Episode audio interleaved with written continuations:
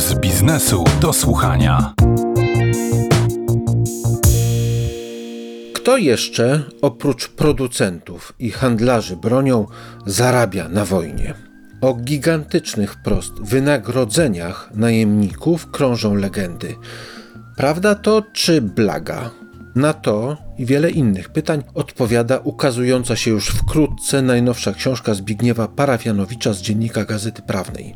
Jej bohaterami, książki oczywiście, są Wagnerowcy, czyli inaczej członkowie grupy Wagnera. Czym jest owa grupa? Zapytałem samego autora.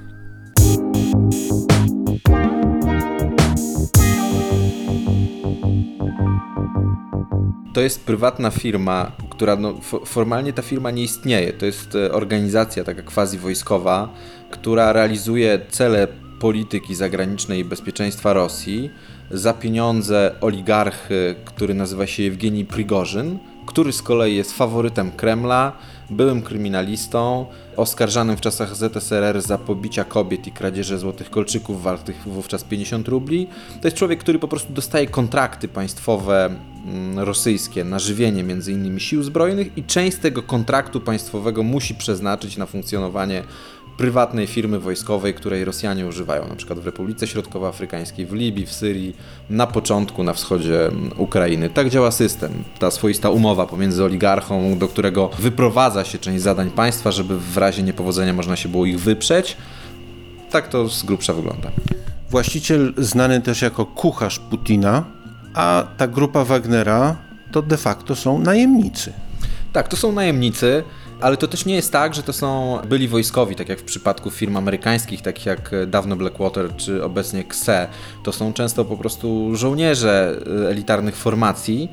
W grupie Wagnera w tej chwili z informacji, które udało mi się zebrać, wynika, że znaczną część stanowią po prostu pospolici kryminaliści. Ci żołnierze nie są korem całej organizacji, aczkolwiek tak, no, tak osoba istotna w całej grupie, czyli ten tytułowy Wagner, Dmitrij Utkin, czyli pułkownik Gieru, obecnie Głukszu, to jest wywiad wojskowy. On był dowódcą drugiej brygady specnazu, która stacjonowała pod Skowem i on jest taką jakby postacią najbardziej ikoniczną tej całej firmy. No w tym sensie jakby istotne postacie z korpusu dowódczego to są zazwyczaj byli spadochroniarze, byli dowódcy jednostek specjalnych wywiadu wojskowego, byli wympiełowcy, czyli z MSW pochodzący funkcjonariusze. No kadra, która coś tam o wojnie wie. Sam Utkin był na dwóch wojnach czeczeńskich, także ma się czym pochwalić, ma dorobek wojskowy.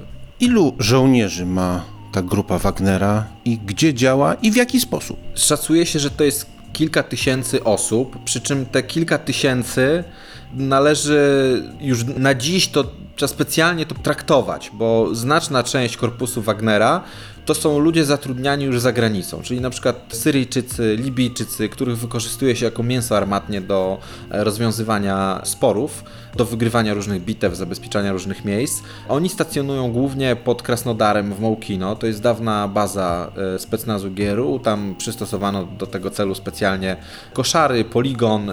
Wszyscy, którzy są z byłego ZSRR i służą, pracują w grupie Wagnera, bo ciężko to nazwać służbą, przechodzą tam takie podstawowe szkolenie, są odpytywani na warianty wariografię, na poligrafię w zasadzie. Sprawdza się ich wiarygodność, bo oczywiście nie każe im się spowiadać z tego, gdzie, ile, czego ukradli, czy kogo e, zabili w przeszłości. Chodzi o ustalenie po prostu, czy są prawdomówni wobec instytucji, wobec firmy, w której będą pracować. Tam są szkoleni, potem wyjeżdżają za granicę. Też najczęściej nie bezpośrednio z portów lotniczych w Moskwie czy w Rostowie nad Donem nie lecą do, do Afryki czy na Bliski Wschód, często mają przesiadkę w Mińsku, tak żeby tą trasę zalegendować, pokazać, że państwo rosyjskie nie ma z tym nic wspólnego, żeby nie było potem problemów z tłumaczeniem się, że Rosja gdzieś łamie embargo, czy wysyła swoich żołnierzy. Natomiast no, oczywiście to się wszystko da ustalić, jakby no w 2020 roku w końcu Prigorzyn został objęty sankcjami unijnymi, nie tylko amerykańskimi. Komisja Europejska wprowadziła go na listę sankcji w związku ze złamaniem embarga właśnie dostawy broni i wysyłaniu żołnierzy do Libii. Także dość późno, ale w końcu ustalono po prostu fakty, które pozwoliły pozwoliły zgodnie z prawem wprowadzić go na tą listę sankcji. Wspomniałeś o Syrii, wspomniałeś o Libii. Gdzie jeszcze grupa Wagnera działa? Początki to jest oczywiście wschodnia Ukraina i Krym. Wagnerowcy najprawdopodobniej oni się wtedy nawet nie nazywali tą y, grupą Wagnera, to był Korpus Słowiański, tak to się nazywała organizacja, która była zarejestrowana w Hongkongu.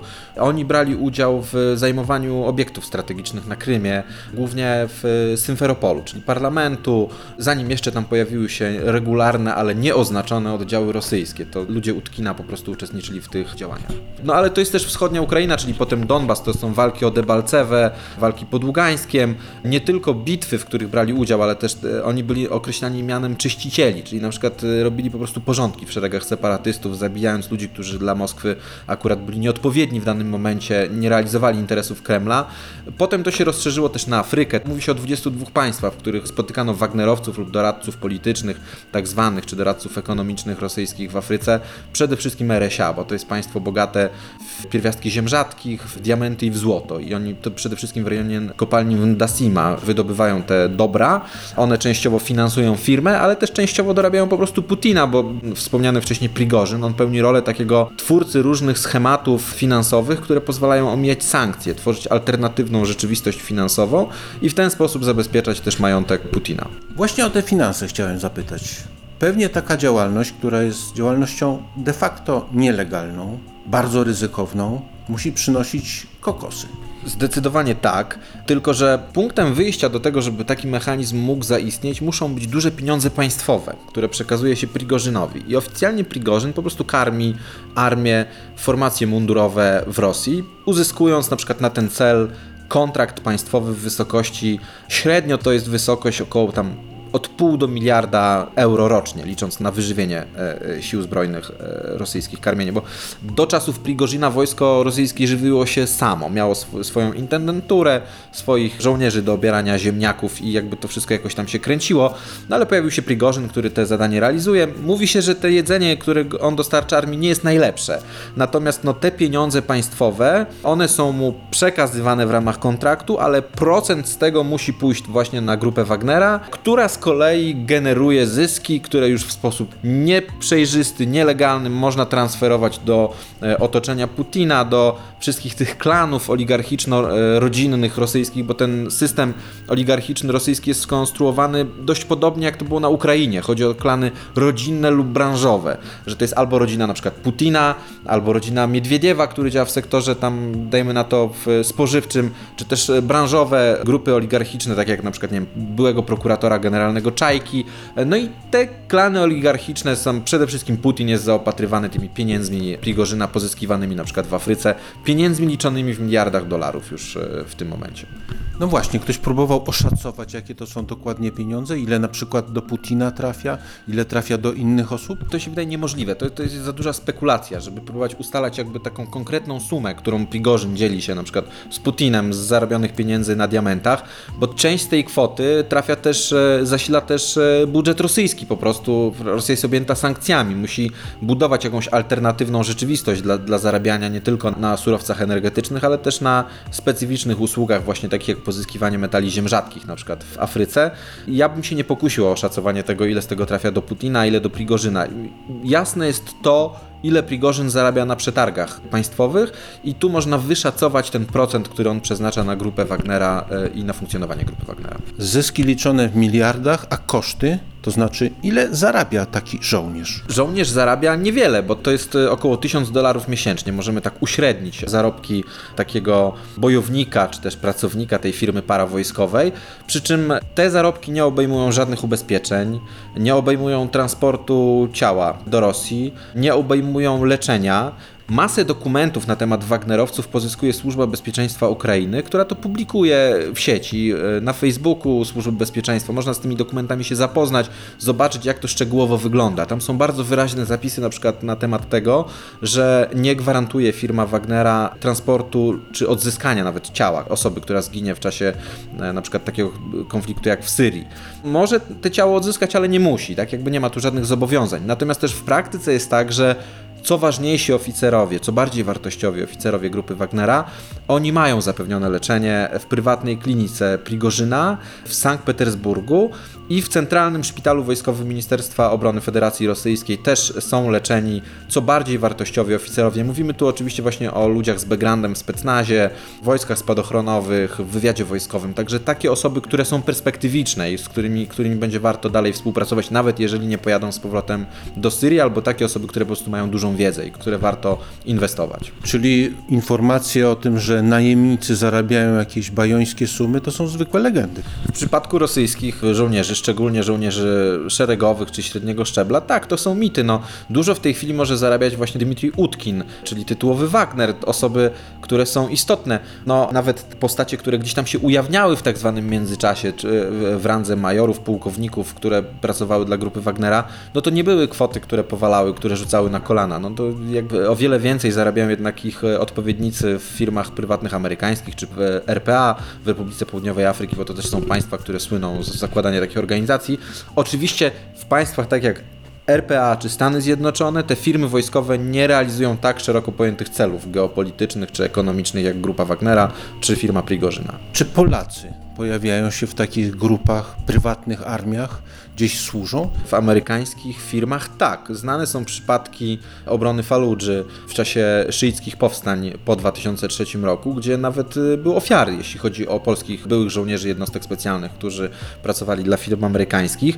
Próbowałem ustalić, czy Polacy służyli w grupie Wagnera. Nie natrafiłem na ślady takich informacji. Masa jest y, danych na temat tego, że to są ludzie z byłego ZSRR, nawet z państw muzułmańskich byłego ZSRR, ale też ze wschodniej Ukrainy, z Donbasu, czyli wszystkie te osoby z dawnego Berkutu, czy wojsk wewnętrznych, czy sił zbrojnych Ukrainy, które odmówiły lojalności państwu ukraińskiemu, ale to są też e, wspomniani wcześniej e, Arabowie z Syrii, czy też e, Libijczycy, którzy pracują w grupie Wagnera.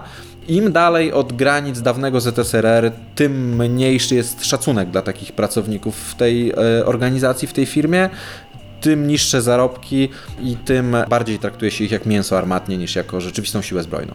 Czy pojawienie się Polaków w takiej albo innej prywatnej armii to byłoby legalne? Wydaje się, że Polak ma zakaz służby w obcej sile zbrojnej, czyli nie może na przykład służyć w Legii Cudzoziemskiej, chociaż też w praktyce jest tak, że niby jest to nielegalne, ale nikt specjalnie się nie czepia za przeszłość w Legii Cudzoziemskiej.